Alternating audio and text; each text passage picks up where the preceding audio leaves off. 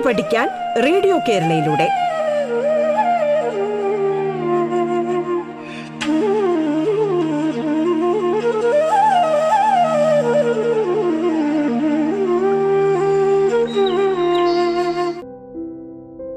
നമസ്കാരം. പാഠത്തിന്റെ ഇന്നത്തെ അധ്യായത്തിൽ ഞാൻ ശ്രീധുവാണ് നിങ്ങളോടൊപ്പമുള്ളത്. തിരുവനന്തപുരം ജില്ലയിലെ സർവോദയ സ്കൂളിലെ സാമൂഹിക ശാസ്ത്രം വിഭാഗം അധ്യാപികയാണ്. ഇന്ന് നമ്മൾ ഒൻപതാം ക്ലാസ്സിലെ ഭൂമിശാസ്ത്രം വിഷയത്തിലെ കഴിഞ്ഞ ക്ലാസ്സിൽ പഠിച്ച ഭൂമിയുടെ കൈകളാൽ എന്ന പാഠത്തിന്റെ തുടർച്ചയാണ് ചർച്ച ചെയ്യുന്നത്. അപ്പോൾ നമുക്ക് ക്ലാസ്സിലേക്ക് കടന്നാലോ? അതിനു മുന്നേ കഴിഞ്ഞ ക്ലാസ്സിൽ നമ്മൾ എന്താണ് ചർച്ച ചെയ്തതെന്ന് നമുക്കൊന്ന് ഒരു റീക്യാപ്പ് ചെയ്യാം. അപ്പോൾ എല്ലാവരും ഓർക്കുന്നു എന്ന് ഞാൻ വിശ്വസിക്കുകയാണ്. പ്രധാനമായും നമ്മൾ കഴിഞ്ഞ ക്ലാസ്സിൽ ചർച്ച ചെയ്തത് നദിയുടെ നിക്ഷേപണ ഭൂരൂപങ്ങളെക്കുറിച്ചാണ്. അതിൽ പ്രധാനമായും ഡെൽറ്റയാണ് നമ്മൾ ചർച്ച ചെയ്തത്. അപ്പോൾ എന്താണ് ഡെൽറ്റ? നദിയുടെ നിക്ഷേപണ ഭൂരൂപങ്ങളിലൊന്നാണ്. അതായത് നദീമുഖത്ത് നദി എവിടെയാണോ കടലുമായി ചേരുന്നത്. അവിടെ നിക്ഷേപണ പ്രക്രിയ കൂടുതലാകുന്നു. കാരണം നദിയുടെ ഒഴുക്ക് വളരെ കുറഞ്ഞ വേഗതയിലായതുകൊണ്ട് തന്നെ നദിയുടെ നിക്ഷേപണം കൂടുതലാവുകയും എല്ലാ നദികളും വന്ന് ചേരുന്നത് അല്ലെങ്കിൽ കൂടിച്ചേരുന്നത് ഈ നദീമുഖത്തായതുകൊണ്ടും തന്നെ അവിടെ അവസാദങ്ങളുടെ സെഡിമെൻസിന്റെ ഡെപ്പോസിഷൻ വളരെ കൂടുതലാണ്. അപ്പോൾ കാലാകാലങ്ങളായി ഇങ്ങനെ നിരന്തരം നിക്ഷേപണ പ്രവർത്തനത്തിലൂടെ അവിടെ ഒരു വളരെ ഫലഭൂയിഷ്ഠമായ ഒരു ഒരു ഏരിയ ഫോം ചെയ്യുകയാണ്. അത് പ്രധാനമായും ഒരു ഗ്രീക്ക് ലെറ്റർ ഡെൽറ്റയുടെ രൂപത്തിലാണ്. ഏകദേശം അതുമായി സാമ്യമുള്ളത് കൊണ്ട് തന്നെ അതിനെ ഡെൽറ്റ എന്നാണ് അറിയപ്പെടുന്നത്. പിന്നെ നമ്മൾ ജലത്തിന്റെ ഒരു സവിശേഷതയെക്കുറിച്ച് നോക്കിയായിരുന്നു. എന്തായിരുന്നു അത്? ജലത്തെ നമ്മൾ സർവലായകം എന്നാണ് അറിയപ്പെടുന്നത് അല്ലെങ്കിൽ യൂണിവേഴ്സൽ സോൾവെന്റ് അതിന്റെ കാരണവും ചർച്ച ചെയ്തു. കാരണം മിക്ക വസ്തുക്കളെയും അലിയിച്ചു ചേർക്കാനുള്ള ഒരു കഴിവ് ജലത്തിനുള്ളത് കൊണ്ട് തന്നെ അതിനെ സർവലായകം അല്ലെങ്കിൽ യൂണിവേഴ്സൽ സോൾവെന്റ് യൂണിവേഴ്സൽ പ്രപഞ്ചത്തിലെ അല്ലേ എന്നുള്ള ഒരു മീനിങ്ങാണ് അതുകൊണ്ട് ഉദ്ദേശിക്കുന്നത്. അപ്പോൾ ഇങ്ങനെ ഒട്ടുമിക്ക വസ്തുക്കളെയും അലിയിച്ചു ചേർക്കാൻ കഴിവുള്ള ജലം ശിലകളിലൂടെ ഒഴുകുമ്പോൾ ശിലകളിലെ ചില ധാതുക്കൾ ജലത്തിൽ അലിഞ്ഞു ചേരുന്നു. നമുക്കറിയാം എന്താണ് ശില എന്ന് പറയുന്നത്. ഒരുപാട് ധാതുക്കൾ ചേർന്നുണ്ടാകുന്ന ഒരു രൂപത്തെയാണ് നമ്മൾ ശിലകൾ എന്ന് പറയുന്നത്. അഗ്രഗേഷൻ ഓഫ് മിനറൽസ് ആണ്. അതിൽ പല മിനറൽസ് ഉണ്ടാവാം പല തരത്തിലുള്ള ധാതുക്കൾ ഉണ്ടാകാം. അപ്പോൾ ഇങ്ങനെ ഈ ശിലകളിലൂടെ വെള്ളം ഒഴുകുമ്പോൾ അതിൽ ചില ധാതുക്കൾ എന്ത് ചെയ്യും? പെട്ടെന്ന് വെള്ളവുമായിട്ട് അലിഞ്ഞു ചേരുന്നവയായിരിക്കും. അപ്പോൾ ഇങ്ങനെ അലിഞ്ഞു ചേരുന്ന ആ ഒരു പ്രക്രിയയെ നമ്മൾ സൊല്യൂഷൻ എന്നാണ് പറയുന്നത് അല്ലെങ്കിൽ ലയനം എന്ന് അറിയപ്പെടുന്നുണ്ട്. എന്താണ്? ലയനം. ശിലകളിലെ ചില ധാതുക്കൾ ഈ ജലത്തിൽ അലിഞ്ഞു ചേരുന്ന ആ ഒരു പ്രക്രിയയെ അല്ലെങ്കിൽ ആ ഒരു പ്രതിഭാസത്തെ നമ്മൾ ലയനം അഥവാ സൊല്യൂഷൻ എന്നറിയപ്പെടുന്നു. പിന്നെ നമ്മൾ നോക്കാൻ പോകുന്നത് എന്താണെന്ന് വെച്ച് കഴിഞ്ഞാൽ നമ്മൾ വാട്ടർ സൈക്കിൾ എന്താണെന്നും കഴിഞ്ഞ ക്ലാസ്സിൽ ചർച്ച ചെയ്തായിരുന്നു അല്ലേ? എന്താണ് വാട്ടർ സൈക്കിൾ ആ നമ്മുടെ ഈ ഭൂമിയിൽ അല്ലെങ്കിൽ ഈ പ്രപഞ്ചത്തിൽ നമ്മുടെ ജലം എങ്ങനെയൊക്കെ വരുന്നു എങ്ങനെയൊക്കെ പോകുന്നു എന്നുള്ളത് ഒരു ചക്രമായിട്ട് അല്ലെങ്കിൽ ഒരു സൈക്കിളിന്റെ രൂപത്തിലാണ് അത് അതിന്റെ ഒരു മൂവ്മെന്റ് എന്ന് പറയുന്നത് അതിന്റെ ഒരു ചലനം എന്ന് പറയുന്നത് ഒരു സൈക്ലിക് രൂപത്തിലാണ്. ഈ ജലം മറ്റെങ്ങോട്ടും പോകുന്നില്ല. അതൊന്നും നമുക്ക് പ്രധാനമായും നമ്മൾ ചിന്തിക്കേണ്ട ഒന്നാണ്. ഈ ജലം നമ്മുടെ ഈ ഭൂമിയിൽ തന്നെ നിൽക്കുകയാണ്. ഭൂമി വിട്ട് മറ്റെങ്ങും പോകുന്നില്ല. പക്ഷേ അത് പോകുന്നത് പല വഴിക്ക് പല രൂപത്തിൽ എന്നുള്ളത് മാത്രമേ ഉള്ളൂ. അതൊരു സൈക്ലിക് പ്രോസസ്സായിട്ട് ഒരു ചക്രമായിട്ട് ഇങ്ങനെ നടന്നുകൊണ്ടേയിരിക്കണം അതിനൊരു സ്റ്റോപ്പ് ഒരു അതുകൊണ്ടാണ് അതിനെ വാട്ടർ സൈക്കിൾ എന്ന് പറയുന്നത്. സൈക്കിൾ ഒരു ഒരു സർക്കിൾ എടുത്തു കഴിഞ്ഞാൽ അതിന് എവിടെയാണോ അവസാനം അല്ലെങ്കിൽ എവിടെയാണ് അതിന്റെ സ്റ്റാർട്ടിംഗ് പോയിന്റ് അല്ലെങ്കിൽ എൻഡിങ് പോയിന്റ് എന്ന് നമുക്ക് പറയാൻ പറ്റില്ല അല്ലേ? ഒരു സർക്കിൾ നമ്മൾ മാത്സ് ഒക്കെ പഠിക്കുമ്പോൾ നമുക്കറിയാം സർക്കിളിനൊരു എൻഡിങ്ങോ ഒരു സ്റ്റാർട്ടിങ്ങോ ഇല്ല. കാരണം അതൊരു സർക്കിളാണ് എവിടെയായിരിക്കാം അതിന്റെ സ്റ്റാർട്ടിംഗ് എന്ന് നമുക്കറിയില്ല. എവിടെയായിരിക്കാം എൻഡിങ് എന്നും അറിയില്ല അപ്പോൾ അതുപോലെ തന്നെ നമ്മുടെ ഈ ഭൂമിയിൽ ഉള്ള ജലം ഏതൊക്കെ രൂപത്തിൽ ഒഴുകുന്നു അല്ലെങ്കിൽ എങ്ങനെയൊക്കെ അത് ചലിക്കുന്നു എന്നുള്ളതിനെയാണ് നമ്മൾ വാട്ടർ സൈക്കിൾ എന്ന് പറയുന്നത്. ആ ഭൂമിയുടെ ജലം മറ്റെങ്ങും നഷ്ടപ്പെടുന്നില്ല. ഭൂമിയിൽ തന്നെയാണ് അതിന്റെ അതിന്റെ ആക്ടിവിറ്റീസ് എല്ലാം ഭൂമിയിൽ തന്നെയാണ് നടക്കുന്നത്. പക്ഷേ അതെങ്ങനെയാണ് എന്നുള്ളതാണ് വാട്ടർ സൈക്കിൾ അപ്പോൾ എങ്ങനെയാണെന്ന് വെച്ച് കഴിഞ്ഞാൽ നമുക്ക് എല്ലാവർക്കും അറിയാം. സൂര്യന്റെ ചൂടേറ്റ് എന്താണ് എല്ലാ ജലാശയങ്ങളിലെയും ജലം നീരാവിയായി മുകളിലേക്ക് പോകുന്നു. ഇവാപ്പറേഷൻ എന്ന് നമ്മൾ പറയും. അങ്ങനെ പോകുന്നത് മുകളിലേക്ക് ചെന്ന് തണുത്തുറയുന്നു. കണ്ടൻസേഷൻ പ്രോസസ്സ് ഇങ്ങനെ തണുത്തുറയുന്നത് ഒത്തിരി കാലം വെയിറ്റ് താങ്ങാൻ കഴിയാതെ വരുമ്പോൾ അത് മഴയായിട്ടും മറ്റ് രൂപത്തിലുമൊക്കെ ആയിട്ട് താഴേക്ക് വരുന്നു. പ്രധാനമായും മഴയാണ് നമ്മൾ പ്രസിപ്പിറ്റേഷൻ എന്നാണ് പറയുന്നത്. മഴ. ഈ മഴവെള്ളം കുറച്ച് കടലിലേക്ക് പോകുന്നു കുറച്ച് നദികളിലേക്ക് പോകുന്നു കുറച്ച് വെറുതെ ഭൂമിയിലൂടെ ഒഴുകിപ്പോകുന്നു. മറ്റ് ചിലതോ. ആ മണ്ണിനടിയിലേക്ക് പോവുകയാണ്. അണ്ടർഗ്രൗണ്ട് വാട്ടറായിട്ട് മണ്ണിനടിയിലേക്ക് പോവുകയാണ്. ഓക്കെ. അപ്പം ഇതിനെയാണ് നമ്മൾ ഭൂഗർഭ ജലം എന്ന് പറയുന്നത്. ഇനി ഈ ഭൂഗർഭ ജലത്തിനും അപരതനവും നിക്ഷേപണവും ഒക്കെ ഉണ്ട് കേട്ടോ. ഈ ഭൂഗർഭജലത്തിന്റെ അപരതനവും തുടർന്നുള്ള ഭൂരൂപീകരണവും ലയനപ്രവർത്തനത്തിന്റെ ഒക്കെ ഒരു ഫലമായിട്ട് വരുന്നതാണ് അപ്പോൾ അവിടെ ലയനപ്രവർത്തനം നടക്കണമെങ്കിൽ ജലത്തിന്റെ ഒരു സാന്നിധ്യം ആവശ്യമാണല്ലേ ആ അപ്പോൾ ഭൂഗർഭ ജലത്തിന്റെ അപരതനവും തുടർന്നുള്ള ഭൂരൂപീകരണവും ലയനപ്രവർത്തനത്തിന്റെ ഫലമായിട്ട് അതായത് ജലം ചില ശിലകളിലൂടെ ഒഴുകുമ്പോൾ അതിലുള്ള ചില ധാതുക്കൾ ഈ ജലത്തിൽ അലിഞ്ഞു ചേരുകയാണ്. അങ്ങനെ അതിന്റെയൊക്കെ പ്രവർത്തന ഫലമായിട്ട് കുറച്ച് രൂപങ്ങൾ ഇതിനടിയിലേക്ക് ഭൂഗർഭത്തിലേക്ക് അല്ലെങ്കിൽ ഭൂമിയുടെ അടിയിലേക്ക് ഉണ്ടാകുന്നുണ്ട്. അവ ഏതൊക്കെയാണെന്ന് നമുക്കൊന്ന് നോക്കിയാലോ. ഭൂഗർഭ ജലരൂപങ്ങൾ. ഭൂമിയിൽ താഴ്ന്നിറങ്ങുന്ന മഴവെള്ളം ചുണ്ണാമ്പ് കല്ല് പോലുള്ള ശിലകളിൽ പതിക്കുമ്പോൾ അവ വളരെ എളുപ്പം ജലത്തിൽ ലയിക്കുന്നു. ആയതിനാൽ ഭൂഗർഭജലത്തിന്റെ അപരതന നിക്ഷേപണ ഭൂരൂപങ്ങൾ മുഖ്യമായും ചുണ്ണാമ്പ് ശിലാപ്രദേശങ്ങളിലാണ് കാണുന്നത്. അപ്പോൾ ഞാൻ പറഞ്ഞു എന്താണ് ശിലകളെന്ന് പറഞ്ഞാൽ? ശിലകൾ തന്നെ പല പല പ്രധാനമായും മൂന്ന് തരത്തിലുണ്ടല്ലേ? അവ ഏതൊക്കെയാണ്? ആഗ്നേയശിലകൾ അവസാദശിലകൾ കായാന്തരശിലകൾ. Sedimentary igneous metamorphic. അതായത് ഓർഡറിൽ പറയുകയാണെങ്കിൽ igneous rocks sedimentary rocks metamorphic rocks. അപ്പോൾ ഈ താരതമ്യേന ഇവ മൂന്നിൽ താരതമ്യേന മാർദ്ദവമേറിയ ശിലകളെന്ന് പറയുന്നത് അവസാദ ശിലകളാണ്. കാരണം അവ പ്രധാനമായും അവസാദങ്ങൾ കൊണ്ടൊക്കെ നിർമ്മിച്ചിരിക്കുന്നത് നിർ നിർ- നിർമ്മിക്കപ്പെട്ടിരിക്കുന്നതിനാൽ അല്ലേ? അവ താരതമ്യേന മാർദ്ദവമേറിയതാണ്. അവയിൽ തന്നെ ചുണ്ണാമ്പ് ശിലകളുണ്ട് ലൈം സ്റ്റോൺ കാൽഷ്യം ഡെപ്പോസിറ്റ്സ് മൂലമുണ്ടാകുന്ന ഒരു ശിലയാണ്. ഓ ഇങ്ങനെ മഴവെള്ളം ഭൂമിയിലേക്ക് താഴ്ന്നിറങ്ങുമ്പോൾ ഉറപ്പായും അവർ മഴവെള്ളം ശിലകളിലൂടെ സഞ്ചരിക്കും. അപ്പോൾ ചുണ്ണാമ്പ് കല്ല് പോലുള്ള ശിലകളിൽ ഈ വെള്ളം പതിക്കുമ്പോൾ ചുണ്ണാമ്പ് ശില എന്താണെന്ന് ഞാൻ പറഞ്ഞു അവസാദ ശിലയ്ക്കൊരു ഉദാഹരണമാണ്. അവ വളരെ സോഫ്റ്റ് ആയിട്ടുള്ള മർദ്ദവമേറിയിട്ടുള്ളതാണ്. ചുണ്ണാമ്പ് കല്ലെന്ന് പറയുമ്പോൾ തന്നെ കാൽഷ്യം ഡെപ്പോസിറ്റ്സ് ആണ്. പെട്ടെന്ന് വെള്ളവുമായി ലയിക്കുന്ന ഒന്നാണ്. അപ്പോൾ ഇങ്ങനെ മഴവെള്ളം ചുണ്ണാമ്പ് കല്ല് പോലുള്ള ശിലകളിൽ പതിക്കുമ്പോൾ അവ വളരെ എളുപ്പം എന്ത് ചെയ്യാണ്? ജലത്തിൽ ലയിക്കുകയാണ് അല്ലേ? വളരെ എളുപ്പം ജലത്തിൽ ലയിക്കുന്നു. അപ്പോൾ അതുകൊണ്ട് തന്നെ ഭൂമിയുടെ അല്ലെങ്കിൽ ഭൂഗർഭജലത്തിന്റെ അപരതന നിക്ഷേപണ ഭൂരൂപങ്ങൾ പ്രധാനമായും ഏത് പ്രദേശത്തിലായിരിക്കും പ്രദേശങ്ങളിലായിരിക്കും കാണുന്നത് ചുണ്ണാമ്പു ശിലാപ്രദേശങ്ങളിലായിരിക്കും കാണപ്പെടുന്നത്. കാരണം അവയ്ക്കാണ് പെട്ടെന്ന് ജലവുമായി ലയിച്ചു ചേരാനുള്ള കഴിവുള്ളത്. മറ്റ് ശിലകളെ അപേക്ഷിച്ച് നോക്കുമ്പോൾ ചുണ്ണാമ്പ് ശിലകൾക്ക് പെട്ടെന്ന് ജലവുമായി ലയിക്കാനുള്ള ഒരു കഴിവുണ്ടാകുന്നു. അപ്പോൾ അതുകൊണ്ട് തന്നെ അപരതന നിക്ഷേപണ ഭൂരൂപങ്ങളും പ്രധാനമായും ഈ ശിലകൾ എവിടെയാണോ ആ പ്രദേശങ്ങളിൽ മാത്രമായിരിക്കും. അപ്പോൾ ഇങ്ങനെ ഇത്തരം ഭൂസവിശേഷതകളെ നമ്മൾ ഒരു പേരിൽ അറിയപ്പെടുന്നുണ്ട്. അതായത് കാസ്റ്റ് ഭൂപ്രകൃതി എന്നാണ് പറയുന്നത്. കാസ്റ്റ് ഭൂപ്രകൃതി. കാസ്റ്റ് ടോപ്പോഗ്രഫി എന്നും പറയുന്നുണ്ട്. ഇംഗ്ലീഷിൽ കാസ്റ്റ് ടോപ്പോഗ്രഫി എന്ന് പറയുന്നു. മനസ്സിലായോ എല്ലാവർക്കും?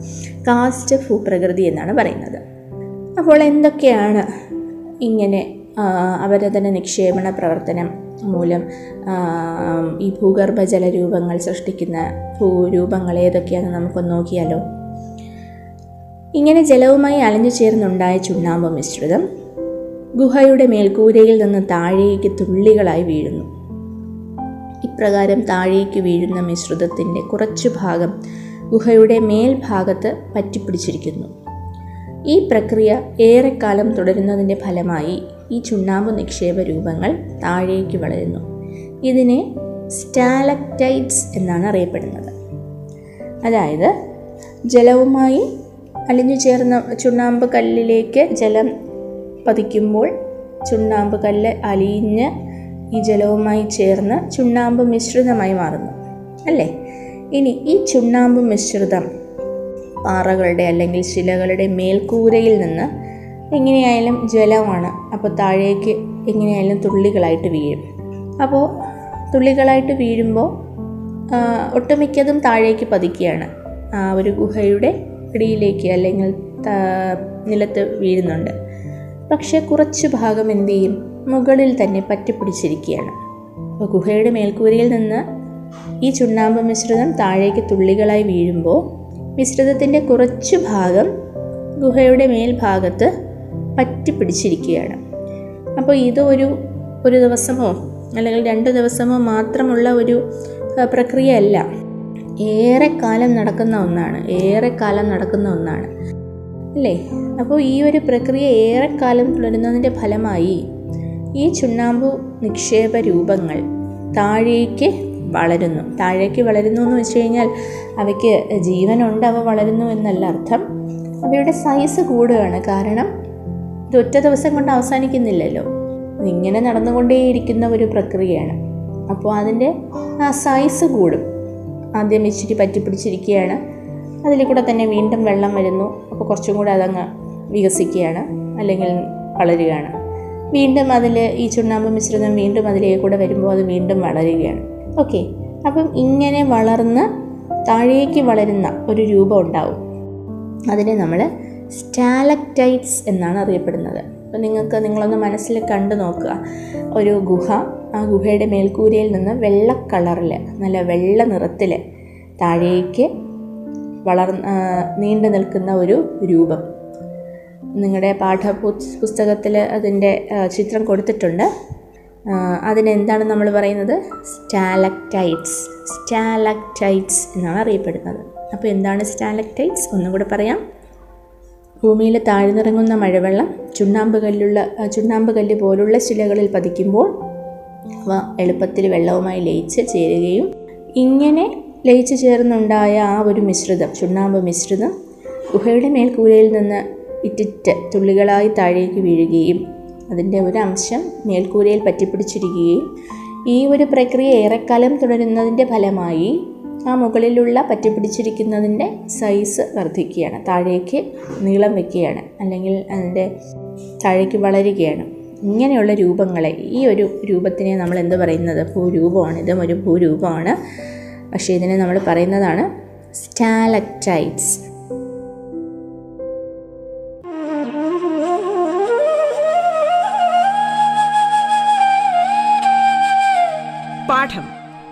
പഠിക്കാൻ റേഡിയോ കേരളയിലൂടെ. പാഠത്തിൽ ഇനി ഇടവേള.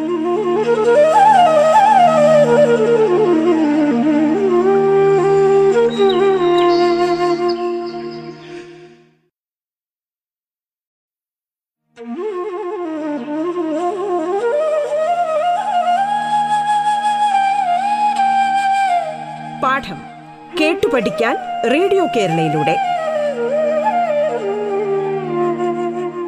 തുടർന്ന് കേൾക്കാം പാഠം.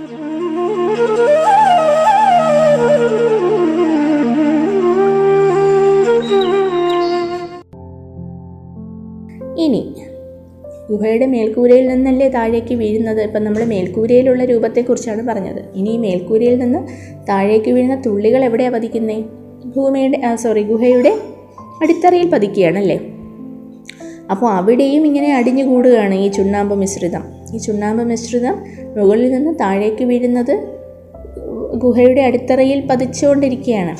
അപ്പോൾ അവയും എന്ത് ചെയ്യുകയാണ് വളരുകയാണ്. പക്ഷെ അവ വീണ്ടും താഴേക്കാണോ വളരുന്നേ? അല്ല. താഴെ നിന്ന് മുകളിലേക്കാണ് അവ വളരുന്നത്. ഈ രൂപങ്ങളെ നമ്മൾ സ്റ്റാലഗ്മൈറ്റ്സ് എന്ന് പറയും. സ്റ്റാലഗ്മൈറ്റ്സ്. മുകളിൽ നിന്ന് താഴേക്ക് വരുന്ന രൂപത്തിനെ സ്റ്റാലക്റ്റൈറ്റ്സ് താഴെ നിന്ന് മുകളിലേക്ക് വളരുന്ന രൂപങ്ങളെ സ്റ്റാലക്മൈറ്റ്സ്. സംഭവം രണ്ടും ഒന്ന് തന്നെയാണ്. ഒന്ന് ഗുഹയുടെ മേൽക്കൂരയിൽ നിന്ന് താഴേക്കും വരുന്നു. രണ്ട് മേൽക്കൂരയിൽ നിന്ന് താഴെ വീഴുന്ന ആ മിശ്രിതം. ഇതുപോലെ തന്നെ ഏറെക്കാലമായിട്ടുള്ള പ്രവർത്തന ഫലമായി മുകളിലേക്ക് വളരുകയാണ്. ഇതിനെ സ്റ്റാലക്മൈറ്റ്സ് എന്ന് വിളിക്കുന്നു. ഇനി കുറച്ച് നാൾ കഴിയുമ്പോൾ എന്തു പറ്റും? മുകളിൽ നിന്ന് താഴേക്ക് വളരുന്നതും താഴെ നിന്ന് മുകളിലേക്ക് വളരുന്നതും തമ്മിൽ കൂടിച്ചേരുന്നു. കാരണം ഇവ രണ്ടും വളർന്നുകൊണ്ടിരിക്കുകയില്ലേ? ഇവയുടെ സൈസ് വർദ്ധിക്കുകയാണ്. കാരണം ഈ ഒരു പ്രവർത്തനം തുടർന്നുകൊണ്ടേയിരിക്കുകയാണ്. അപ്പോൾ താഴെ നിന്ന് വളരുന്നതും മുകളിൽ നിന്ന് താഴേക്ക് വളരുന്നതും തമ്മിലൊരിക്കൽ കൂട്ടിമുട്ടുന്നു. അല്ലേ? ഇവ കൂടുതൽ വളരുന്നതിലൂടെ പരസ്പരം കൂടിച്ചേർന്ന് ഒരു സ്തംഭമായി നിൽക്കും. അല്ലെങ്കിൽ ഒരു ഒറ്റ തൂണ് പോലെ നിൽക്കും. അതിനെ നമ്മൾ സ്തംഭങ്ങൾ എന്നാണ് അറിയപ്പെടുന്നു ഞാൻ പറഞ്ഞതുപോലെ തന്നെ തൂണുകൾ അല്ലെങ്കിൽ സ്തംഭങ്ങൾ പില്ലേഴ്സ് എന്നറിയപ്പെടുന്നു. പില്ലർ പില്ലർ എന്താണ്? തൂണ്. അപ്പോൾ ഇവിടെ മൂന്ന് കാര്യങ്ങളാണ് നമ്മൾ ചർച്ച ചെയ്തത്. സ്റ്റാലക്ടൈറ്റ്സ് സ്റ്റാലക്മൈറ്റ്സ് പില്ലേഴ്സ് സ്റ്റാലക്ടൈറ്റ്സ് എന്ന് പറയുന്നത് മേൽക്കൂരയിൽ നിന്ന് താഴേക്ക് വീഴുന്ന ചുണ്ണാമ്പ് മിശ്രിതം. അതിന്റെ ഒരു അംശം മുകളിൽ പറ്റിപ്പിടിച്ചിരുന്ന് ഏറെക്കാലത്തിന്റെ പ്രവർത്തന ഫലമായി അതിന്റെ സൈസ് വർദ്ധിക്കുകയും താഴേക്ക് വളരുകയും ചെയ്യുന്നു. ഇതാണ് സ്റ്റാലക്ടൈറ്റ്സ് ഇനി താഴെ പതിക്കുന്നവ ഗുഹയുടെ താഴെ അടിത്തറയിൽ വീഴുന്നവ അവിടെ ഇരുന്ന് തന്നെ നിക്ഷേപണം കൂടിക്കൂടി മുകളിലേക്ക് വളരുന്നു. അതിനെ സ്റ്റാലക്മൈറ്റ്സ് എന്ന് പറയും. മുകളിൽ നിന്ന് താഴേക്ക് വളരുന്നതും താഴെ നിന്ന് മുകളിലേക്ക് വളരുന്നതും ഒരിക്കൽ കൂട്ടിമുട്ടി പരസ്പരം കൂടിച്ചേർന്ന് ഒറ്റ തൂണായി മാറുന്നു. സ്തംഭങ്ങൾ അല്ലെങ്കിൽ പില്ലേഴ്സ് ആയി രൂപം കൊള്ളുന്നു. അപ്പോൾ എല്ലാവർക്കും ഭൂഗർഭ ജലരൂപങ്ങൾ മനസ്സിലായി കാണുമെന്ന് വിശ്വസിക്കുന്നു. നമ്മുടെ ആന്ധ്രാപ്രദേശിലെ ബോറ കേവ്സ് ഇന്നിപ്പോൾ അതൊരു വിനോദസഞ്ചാര കേന്ദ്രമാണ്. ആന്ധ്രാപ്രദേശിലെ ബോറ കേവ്സ് അവിടെ പോയി കഴിഞ്ഞു കഴിഞ്ഞാൽ നമുക്ക് ഈ സ്റ്റാലക്ടൈറ്റ്സ് ആൻഡ് സ്റ്റാലക്മൈറ്റ്സ് കാണാം. പിന്നെ മേഘാലയയിലെ ക്രേംപുരി എന്ന് പറയുന്ന ഒരു സ്ഥലമുണ്ട്. ക്രേംപുരി. അവിടെയും ഈ ഒരു രൂപം നമുക്ക് കാണാൻ പറ്റും. അത് മേഘാലയയിലാണ്. ഇനി നമ്മൾ അടുത്ത എന്താണ് പറയുക? ബാഹ്യശക്തിയായ തിരമാലകൾ. കടൽ തിരമാലകളിലേക്ക് പോവുകയാണ്. ചില കടലോര കാഴ്ചകൾ എന്തൊക്കെയാണെന്ന് നമുക്ക് നോക്കാം. ഇപ്പോൾ നമ്മൾ നദിയുടെ രൂപങ്ങൾ എന്തൊക്കെയാണ്? ഭൂരൂപങ്ങൾ എന്തൊക്കെയാണെന്ന് കണ്ടു. അത് കഴിഞ്ഞിട്ട് ഇനി നമ്മൾ പോകുന്നത് കടലോര കാഴ്ചകളിലേക്കാണ്. തിരമാലകളുടെ അപരതനം നിക്ഷേപം. എന്നിവയുടെ ഫലമായിട്ടാണ് കടൽ തീര ഭൂരൂപങ്ങൾ ഉണ്ടാകുന്നത്. നമുക്കെല്ലാവർക്കും അറിയാം. നദിയുടെ അപരതനം നിക്ഷേപം മൂലം നദി ഭൂരൂപങ്ങളുണ്ടായി. അതുപോലെ തിരമാലകളുടെ അപരതനവും നിക്ഷേപവും ഇവയുടെ ഫലമായിട്ട് കടൽ തീര ഭൂരൂപങ്ങൾ ഉണ്ടാകുന്നു. അപ്പോൾ ഇതിൽ നിന്ന് നമുക്ക് ആദ്യമായിട്ട് എന്താണ് അപരതന ഭൂരൂപം നോക്കാം. തിരമാലകൾ തിരമാലകളുടെ അപരതന പ്രവർത്തനം മൂലം ഉണ്ടാകുന്ന രൂപങ്ങൾ എന്താണെന്ന് നോക്കാം. Erosional landforms by sea waves അപ്പോൾ ആദ്യമായിട്ട് സീ കേവ്സ് അല്ലെങ്കിൽ ഗുഹകൾ എന്ന് പറയും. കടലിൽ കാണുന്ന ചെറിയ ചെറിയ ഗുഹകൾ.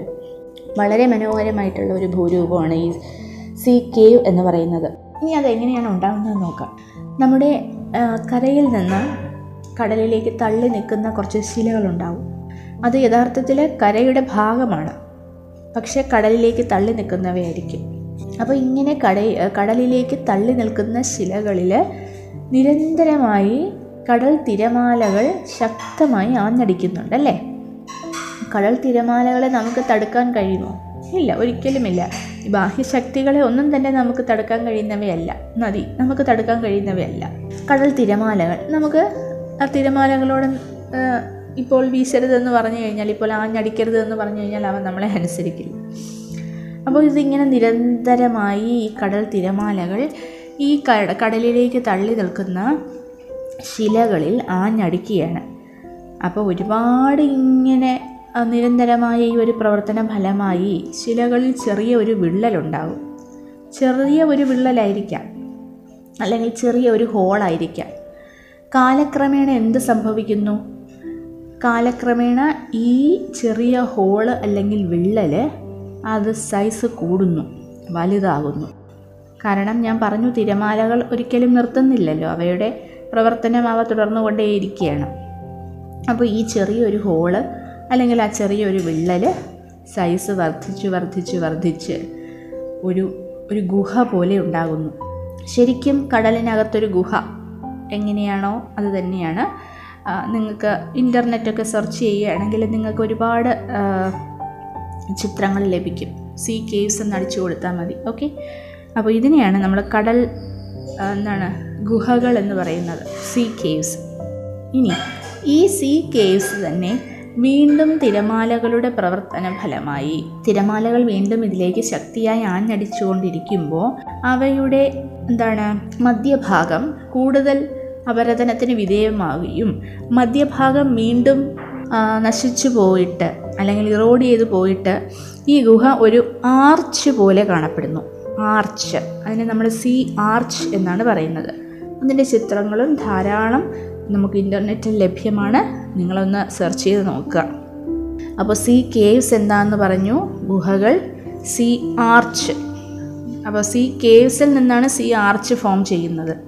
ഇനി ഈ ആർച്ചിൽ വീണ്ടും തിരമാലകളുടെ ശക്തമായ പ്രവർത്തനം മൂലം മധ്യഭാഗം മുഴുവനായിട്ട് പൊടിഞ്ഞു പോവുകയാണ്. മധ്യഭാഗം മുഴുവനായി പൊടിഞ്ഞു പോയിട്ട് ഒന്ന് ആലോചിച്ച് നോക്കിയേ ഒരു ആർച്ച് രൂപം മധ്യഭാഗം പൊടിഞ്ഞു പോയി കഴിഞ്ഞാൽ രണ്ട് വശങ്ങളിലായി രണ്ട് തൂണുകൾ പോലെ കാണും അല്ലേ? രണ്ട് സ്തംഭങ്ങൾ പോലെ കാണും. ഇവയാണ് നമ്മൾ സ്റ്റാക്സ് എന്ന് പറയുന്നത്. Sea stacks. അപ്പോൾ നിങ്ങളുടെ പാഠപുസ്തകത്തിൽ സി സ്റ്റാക്സ് മാത്രമേ കൊടുത്തിട്ടുള്ളൂ. അപ്പോൾ സി സ്റ്റാക്സ് മനസ്സിലാക്കണമെങ്കിൽ ആദ്യമായി നമ്മൾ സി കേവ് എന്താണെന്നും സി ആർച്ച് എന്താണെന്നും മനസ്സിലാക്കണം. അതുകൊണ്ടാണ് ഞാനത് രണ്ടും പറഞ്ഞിട്ടുള്ളത്. അപ്പോൾ സീ കേവ്സ് എന്ന് പറഞ്ഞു കഴിഞ്ഞാൽ തിരമാലകൾ ശക്തമായി പാറകളിലേക്ക് അല്ലെങ്കിൽ ചിലകളിലേക്ക് വീശുമ്പോൾ അവിടെ ഒരു ചെറിയ ഹോൾ അല്ലെങ്കിൽ ഒരു വിള്ളൽ ഉണ്ടാകുന്നു. ഇതിന്റെ നിരന്തരമായ ഈ തിരമാലകളുടെ പ്രവർത്തന ഫലമായി ഇതിന്റെ സൈസ് കൂടുകയും ഈ ഒരു അപരതനം കൂടുകയും അതൊരു കേവായി ഒരു ഗുഹയായി മാറുകയും ചെയ്യുന്നു. ഈ ഗുഹയിൽ വീണ്ടും തിരമാലകളുടെ പ്രവർത്തന ഫലമായി ഗുഹ ഒരു ആർച്ച് ഷേപ്പായി മാറുന്നു. വീണ്ടും തിരമാലകൾ ഈ ആർച്ച് ഷേപ്പ് റോക്കിൽ അല്ലെങ്കിൽ ഈ ആർച്ച് ഷേപ്പ് ശിലകളിൽ വീ വീശിയടിക്കുമ്പോൾ അതിന്റെ മധ്യഭാഗം മുഴുവനായി പൊടിഞ്ഞു പോവുകയാണ്. കാരണം സപ്പോർട്ടൊന്നുമില്ല മധ്യഭാഗത്തൊന്നും സപ്പോർട്ട് ചെയ്യാനില്ല. അതുകൊണ്ട് മധ്യഭാഗം അങ്ങ് പൊടിഞ്ഞു പോവുകയും ഇരുവശങ്ങളിലുമായി സ്തൂപങ്ങൾ അല്ലെങ്കിൽ സ്തംഭങ്ങൾ പില്ലേഴ്സ് മാത്രമായി നിലകൊള്ളുകയും ചെയ്യുന്നു. ഇതിനെ നമ്മൾ സ്തംഭം അല്ലെങ്കിൽ സീ സ്റ്റാക്സ് എന്നാണ് അറിയപ്പെടുന്നത്. അപ്പോൾ ഇതാണ് അവരതര ഭൂരൂപങ്ങൾ. കടൽ തിരമാലകളാൽ ഉണ്ടാകുന്ന അപരതന ഭൂരൂപം.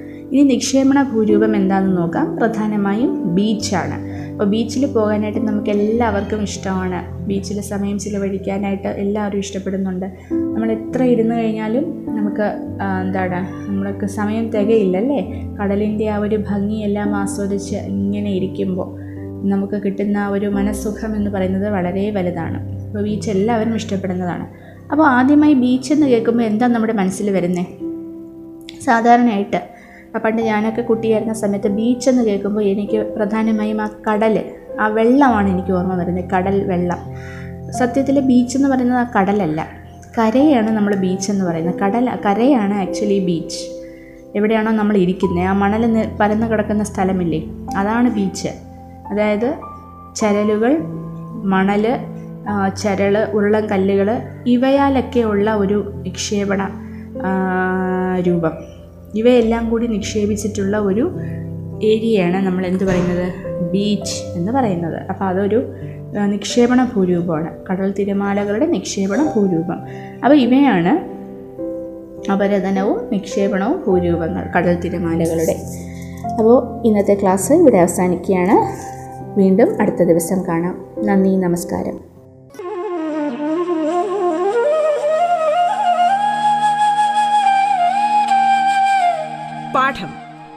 പഠിക്കാൻ റേഡിയോ കേരളയിലൂടെ.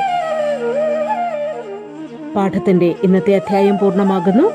ഇനി അടുത്ത ദിവസം കേൾക്കാം. നമസ്കാരം.